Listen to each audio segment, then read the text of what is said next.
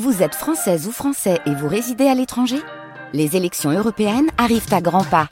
Rendez-vous le dimanche 9 juin pour élire les représentants français au Parlement européen.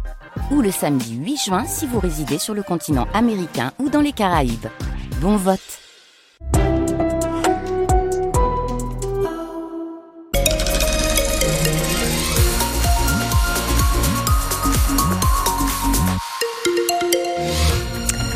Là où c'est le plus compliqué, toujours en ce moment, c'est dans le Domarois sur les routes, avec euh, toujours des ralentissements euh, sur la roquette de Saint-Omer, où euh, l'axe est bloqué à hauteur de Blandec en direction de Longness, avec quelques légers ralentissements. Par contre, c'est plus compliqué. Hein. Sur la D211, entre Blandec et Aline, comptez au moins 20 minutes de bouchon et la Grand Rue à Terouane est toujours barrée. La météo, Odile Sonnellard, le temps va se gâter cet après-midi. Ah oui, après les éclaircies de la matinée, le ciel va se couvrir dans les prochaines heures avec des déjà les premières averses dans certains secteurs, des pluies qui vont se généraliser en fin de journée et des températures qui, elles, ne changent pas de 9 à 11 degrés pour les maximales. Les ministres au chevet des sinistrés ce matin dans le Domarois. Christophe Béchu, le ministre de la Transition écologique, et Olivier Véran, le porte-parole du gouvernement, se sont rendus d'abord à Arc ce matin, avant d'aller à Terouane pour rencontrer des habitants dans l'Audomarois, les bassins sous l'eau suite au, débordement de l'A. Ce matin, Olivier Véran a assuré que l'État sera, sera présent dans la durée pour réparer les dégâts de ces inondations.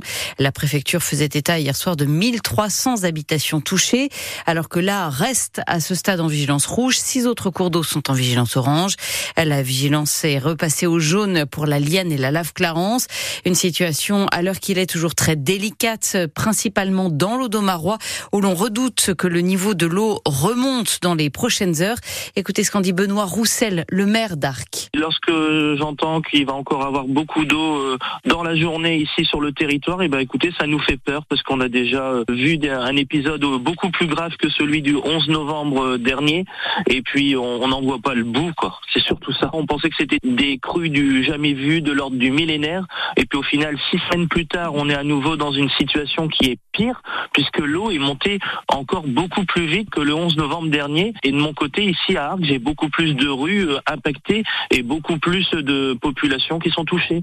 C'est trois fois qu'on est inondé en six semaines. Clairement, euh, on n'a pas envie de faire des interviews au mois de mars, au mois d'avril, pour dire qu'on a des populations sinistrées pour la dixième fois. Donc oui, il faut agir. il nous faut aussi des moyens matériels qui restent en place dans le Pas-de-Calais. Il faut qu'on puisse absorber les pluies qui vont arriver dans les prochains mois où forcément euh, il y a du mauvais Le maire d'Arc, Benoît Roussel, interrogé par Pascal Thiebold, interview retrouvée en longueur sur le site internet de France Bleu Nord. La Chambre des métiers de l'artisanat des Hauts-de-France rappelle qu'elle a mis en place des dispositifs d'aide qui peuvent aller jusqu'à 1500 euros par artisan. La CMA les engage donc à se faire connaître, mais elle fait part aussi de son inquiétude sur le fait que ces mesures resteront insuffisantes. Elle appelle donc à une mobilisation, je cite, accrue des autorités et des institutions compétentes. Près de 4700 étrangers délinquants ont été expulsés de France en 2023. C'est un chiffre en hausse de 30% par rapport à 2022. L'annonce a été faite ce matin par le ministère de l'Intérieur, deux semaines après l'adoption houleuse de la loi immigration pour faciliter les éloignements.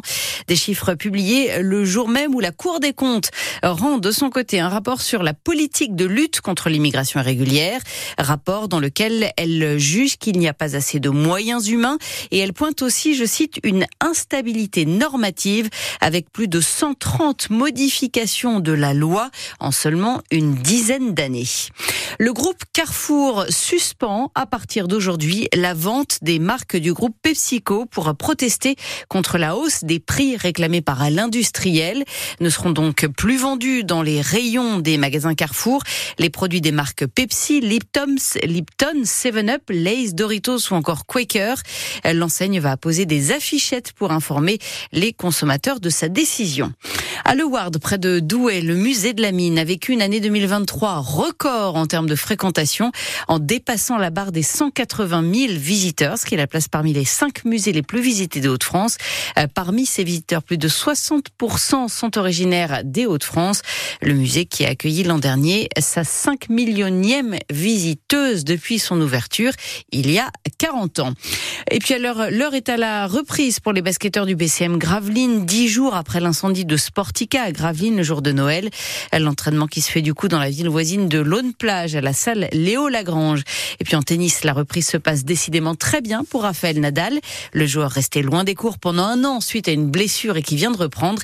Eh il a il a remporté ce matin au tournoi de Brisbane en Australie son deuxième match consécutif depuis son